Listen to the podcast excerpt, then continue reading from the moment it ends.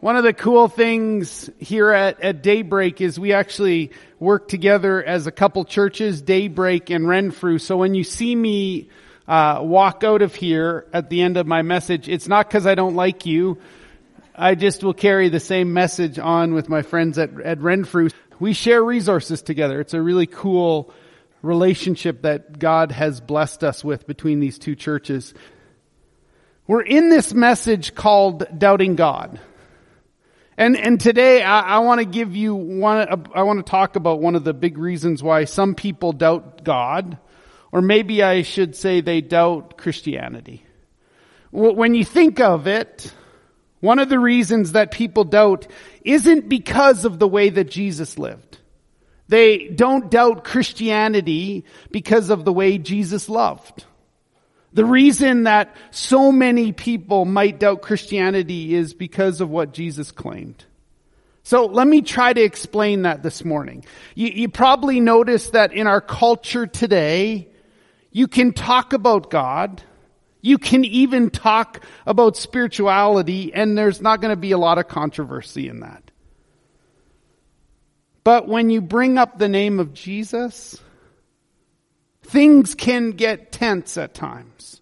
It's interesting when you think about it because almost everyone actually likes Jesus.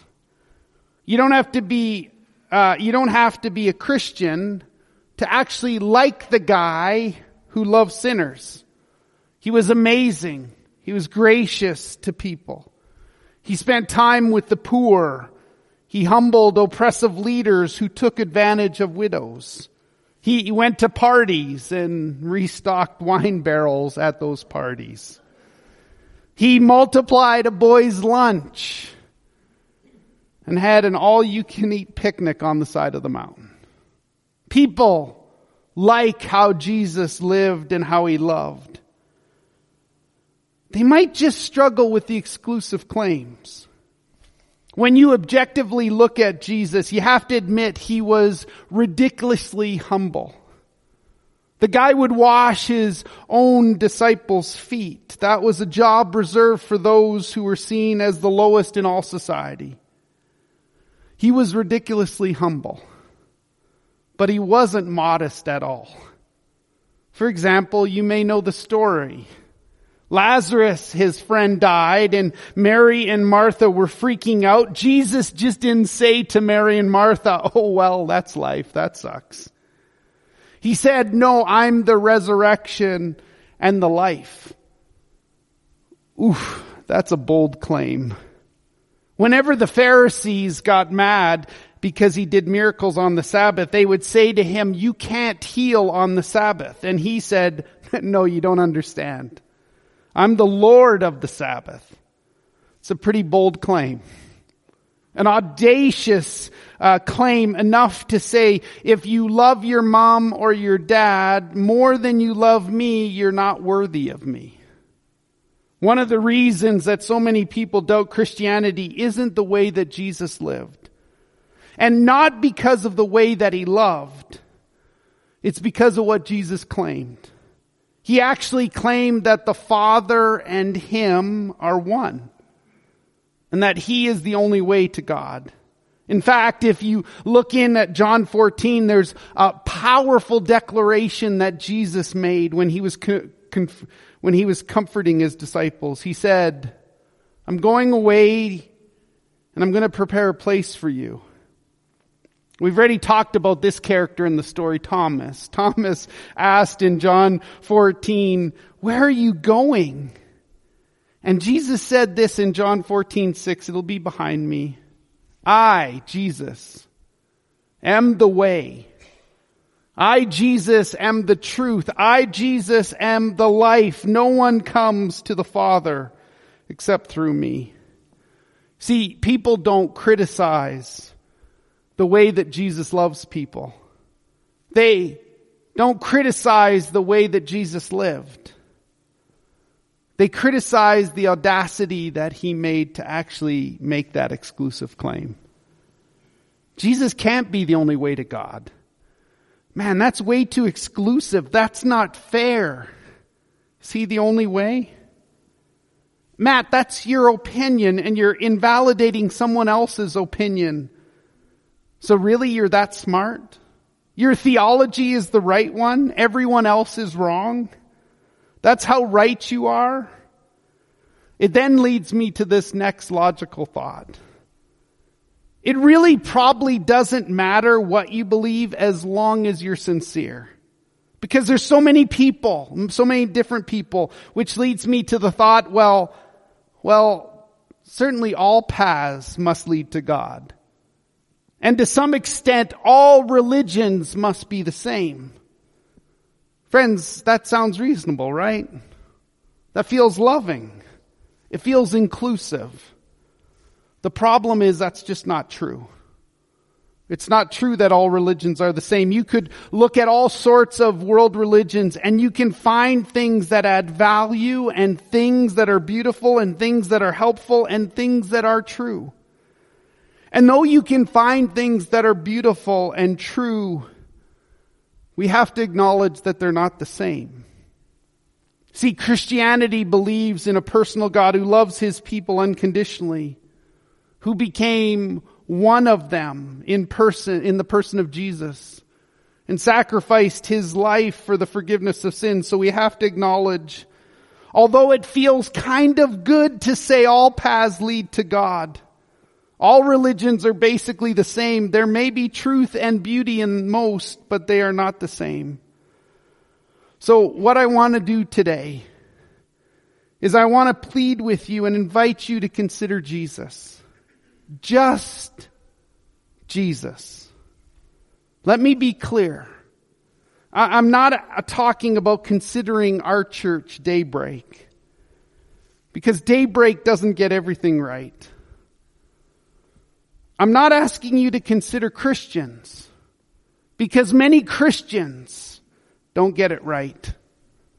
Some of us could claim that we love and we're full of grace and we're generous. Some of them, I don't want to claim sometimes, they can be very, very hurtful, narrow-minded, critical, and judgmental. So Christians, don't consider even our church and don't even consider me because unfortunately, as much as I want to be always God honoring, I'm capable of sin. To the best of my ability, I try not to, but somehow I still seem to let people down. Don't look at any of those things. What I want you to do is consider Jesus. And, and what we're going to do today is actually consider three aspects of Jesus. Here's the very first one. I want you to consider the ministry of Jesus. Just the ministry. Just the way that Jesus loves people. The outcomes of what would happen whenever Jesus was around. Let's contrast that with a, a, group of religious leaders known as the Pharisees. The Pharisees were religious leaders that would snub those people with loose morals. Those people who had a past, those people who were way too poor or too different or had something wrong with their bodies. They wouldn't let people into their synagogues. The religious leaders would often snub them. Those that other people despised, ignored, and rejected. Jesus loved and, and he accepted them. Friends, consider the way that Jesus loved people. The way he treated people. In fact, you can read about it in Mark chapter 2. It's going to be behind me on the screen. Mark 2, 16. When the teachers of the law who were Pharisees saw Jesus eating with sinners and tax collectors, they asked his disciples, why? Why would he eat with tax collectors and sinners? On hearing this, Jesus said to them, it is not the healthy who need a doctor, but the sick. I have not come to call the righteous, but sinners. Friends, for a second, imagine the compassion that you would have felt if you were sitting there. If you're one of the ones that is broken, lost, hurting, and dead in your sins, when Jesus said, I have not come for the righteous, I have come to call sinners. Just consider the ministry of Jesus. Think about the miracles. What did he do? What did he, what did he do to heal a blind man so he could see? He could open up deaf ears. He cast out demons. He walked on water. Jesus raised the dead. And here's what's interesting. Even if you're not a Jesus follower this morning, I want you to understand that his critics did not question the validity of his miracles. They just wanted Jesus to stop. Consider the ministry. The person sitting near you might be the result of Jesus' ministry. Because I promise you I am. I'm telling you, let me promise you, I was different. Consider the ministry of Jesus. The broken people that he loved. The lives that he changed. Consider his ministry. Here's the second thing. Consider the resurrection. What do we know about God? We know that He loves people so much, but He hates sin. The Bible teaches us that God became one of us in the person of Jesus, and Jesus, the Son of God, became sin on a cross, hanging naked and ashamed. While we, creation, mocked Jesus, He looked up to heaven and He prayed for them as they were cursing Him. Father, forgive them. They don't know what they're doing. And then he said, it's finished. I did what you sent me to do. Into your hands I commit my spirit. The moment that he did, earth shook. The Roman centurion who doubted the divinity or who Jesus was looked on and said, surely that man is the son of God. And three days later, there's a bunch of people who believe that the stone was rolled away and the tomb was empty. Peter, our friend Peter, is the one who said this. Peter said this in Acts chapter 3 verse 15. You, us, killed the author of life, but God raised him from the dead. Peter said this, we are witnesses to this. We saw it. We were there. We experienced it. We touched him. We ate with him. He was dead. He's not dead anymore. But still some people would say, the disciples must have stolen the body. Well, to believe that, you'd have to believe that these unarmed guys overpowered some Roman guards and you'd still have the testimony of the guards. What's so interesting is when you look at this, you have to ask yourself, would you expect any rational thinking person to believe that 11 small town, uneducated, average men devised the most elaborate, deceptive scheme in the history of the world, pulled it off, kept it a secret, and it continues to spread 2,000 years later. Friends, they did that with no personal motive.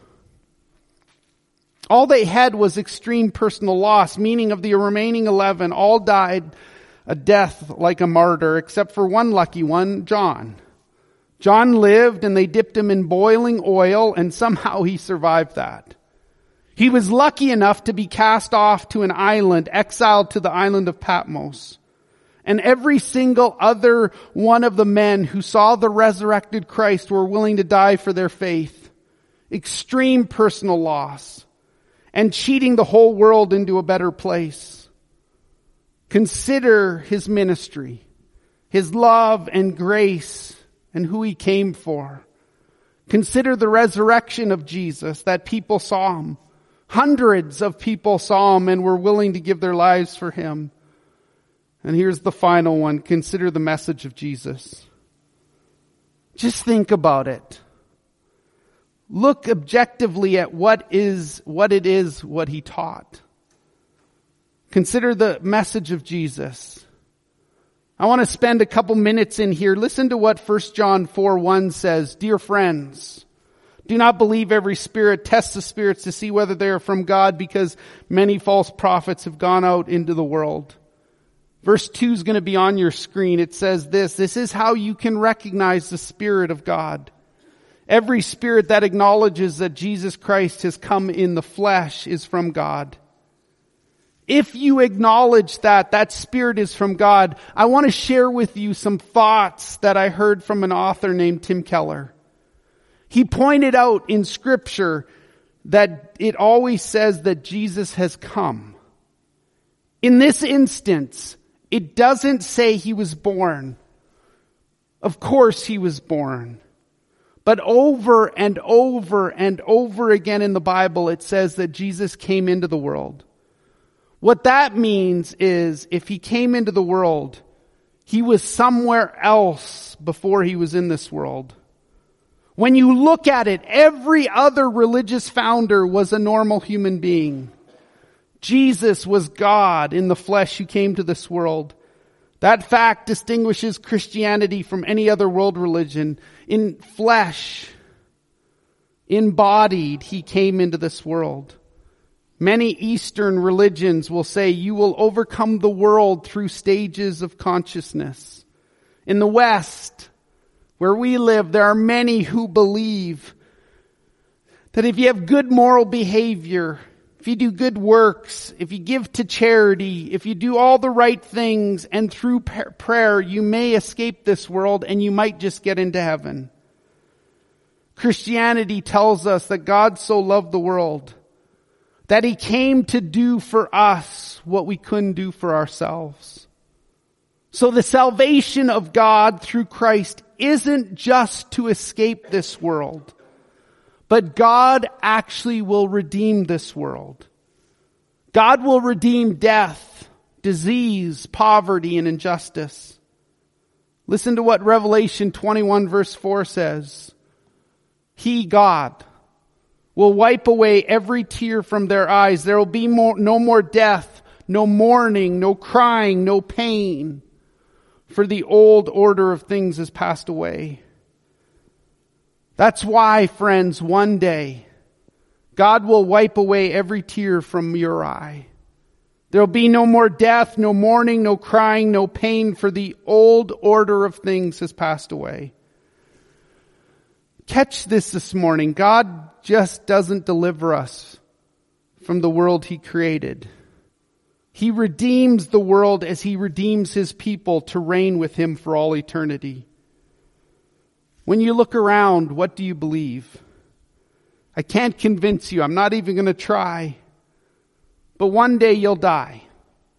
You go somewhere to the ground, you become a butterfly, you go to heaven, you go to hell one day, no matter how many Instagram followers you have, how many different shoes you have in your closet, where you went on vacation, one day you will die.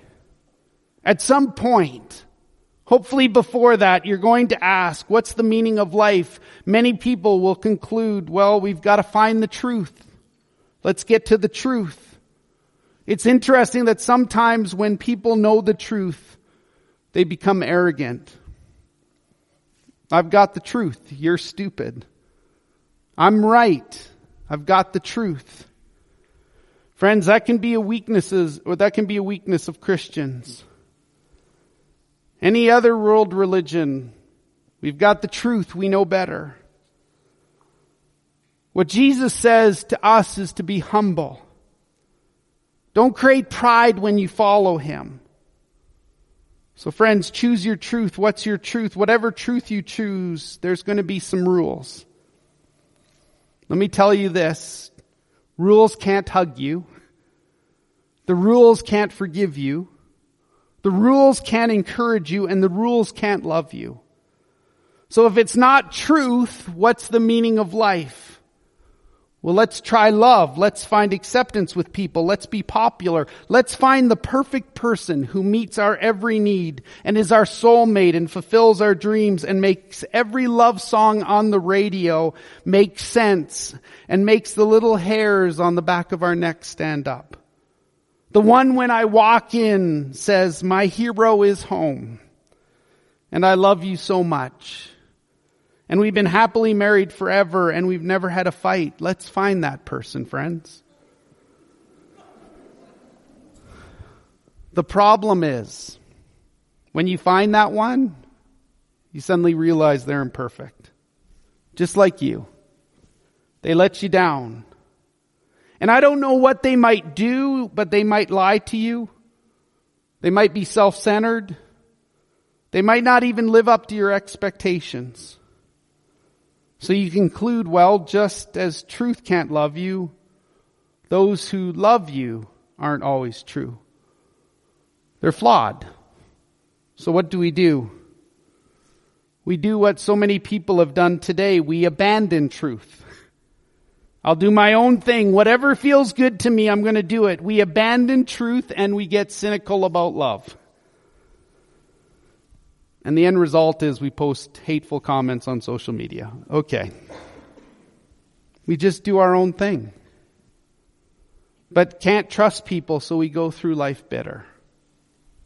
Jesus said this, and it's an audacious claim.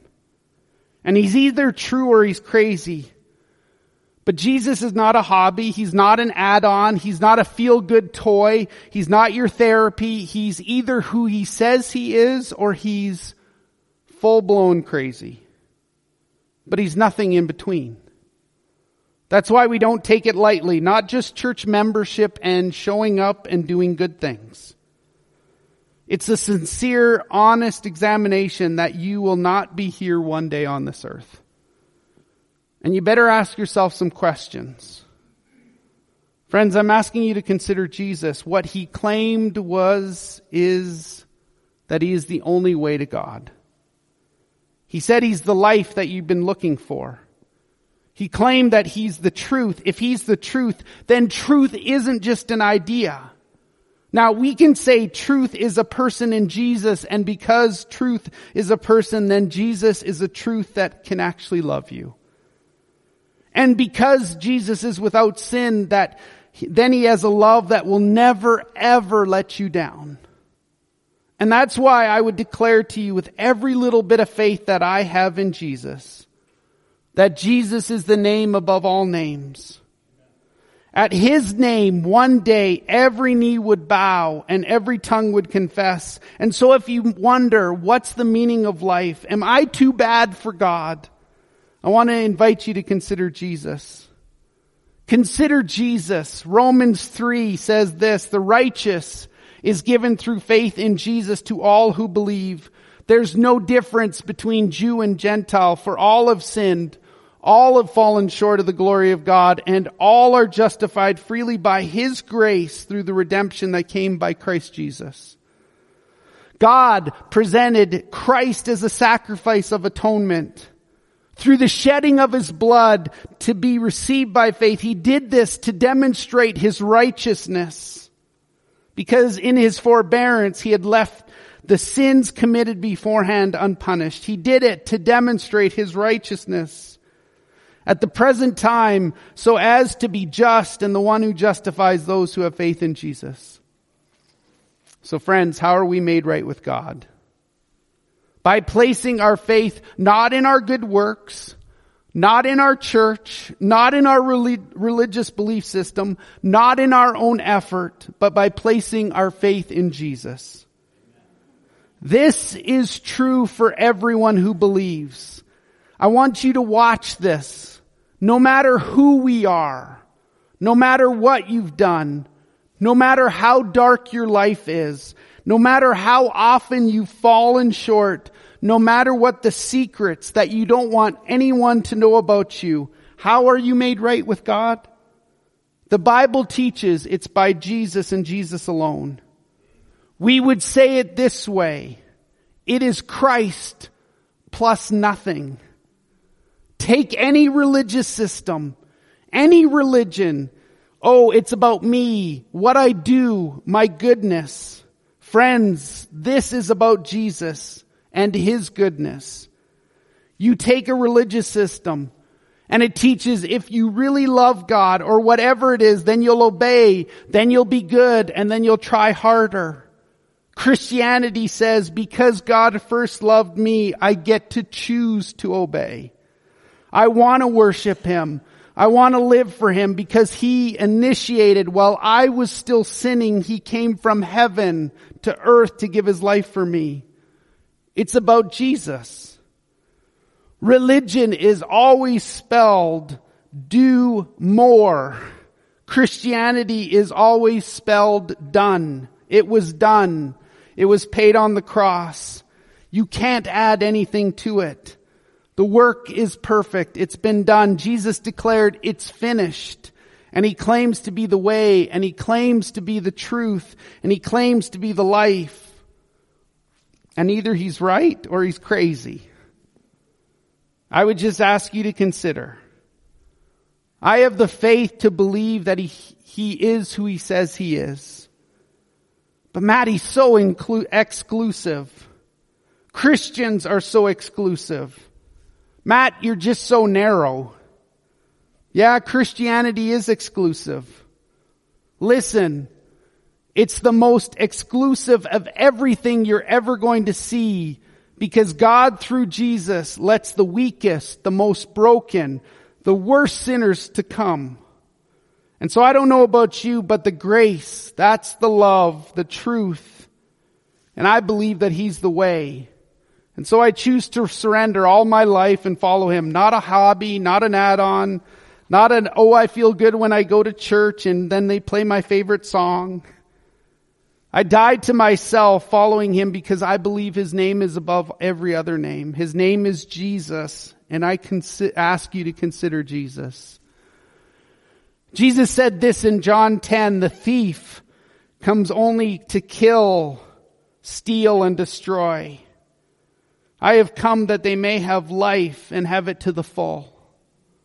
This week on Good Friday, it seemed all broken. All hope was gone. In Ephesians chapter 3 verse 20, it says this, Now to him who is able to do immeasurably more than we could ever ask or ever imagine according to his power that is work, eh, is, that is at work in us.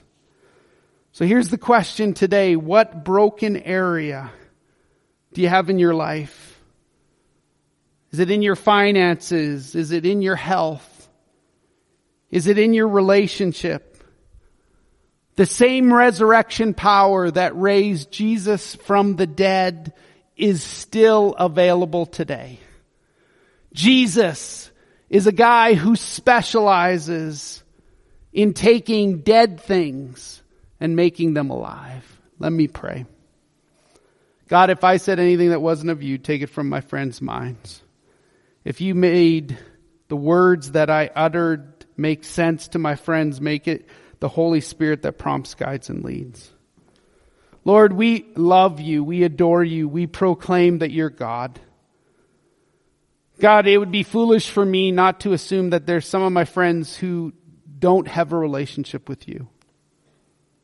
Lord, may they consider Jesus, the author and perfecter of our faith. We love and adore you. We ask all this in your name. Amen.